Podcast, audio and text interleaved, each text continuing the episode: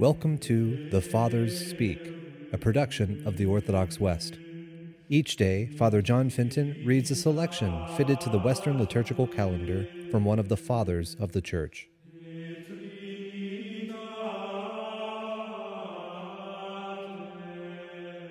Let us listen to a portion of a homily by our Father among the Saints, Ambrose.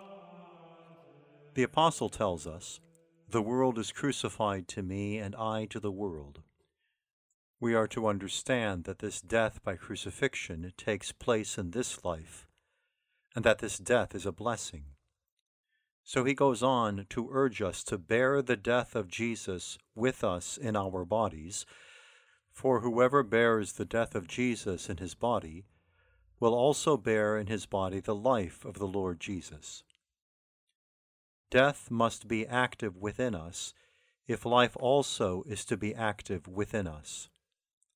Life is life after death, a life that is a blessing.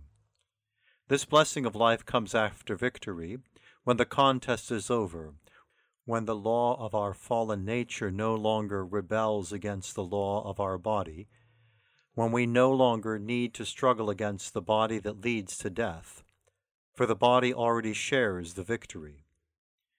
It seems to me that this death is more powerful than life. I accept the authority of the Apostle when he says, Death is therefore active within us, but life also is active within you. Yet the death of this one man was building up life for countless multitudes of peoples. He therefore teaches us to seek out this kind of death even in this life, so that the death of Christ may shine forth in our lives, that blessed death by which our outward self is destroyed and our inmost self renewed, and our earthly dwelling crumbles away, and a home in heaven opens before us. The person who cuts himself off from this fallen nature of ours and frees himself from its chains is imitating death.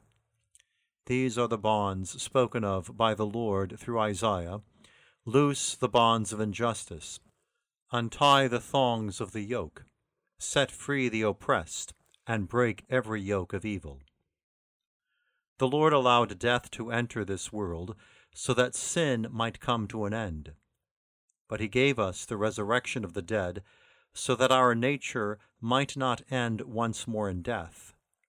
Death was to bring guilt to an end, and the resurrection was to enable our nature to continue forever. In this context, death is a Passover to be made by all mankind.